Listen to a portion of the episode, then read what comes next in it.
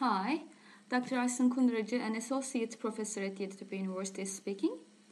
This is the introductory information about the course EDEN 111 Structure of English, which I offer at the bachelor level. This course is intended to serve as a tool to acquire common grammar terminology and syntactic structural analysis. We'll learn grammatical and syntactic categories, the sentence structures they appear in, functional structure of clauses, how to analyze sentences, and how to identify violations of grammatical norms in modern standard English.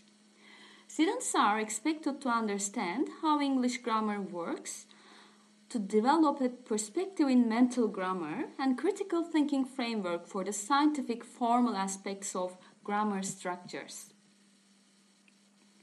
You will have access to the course files, materials, and other relevant information once we've met.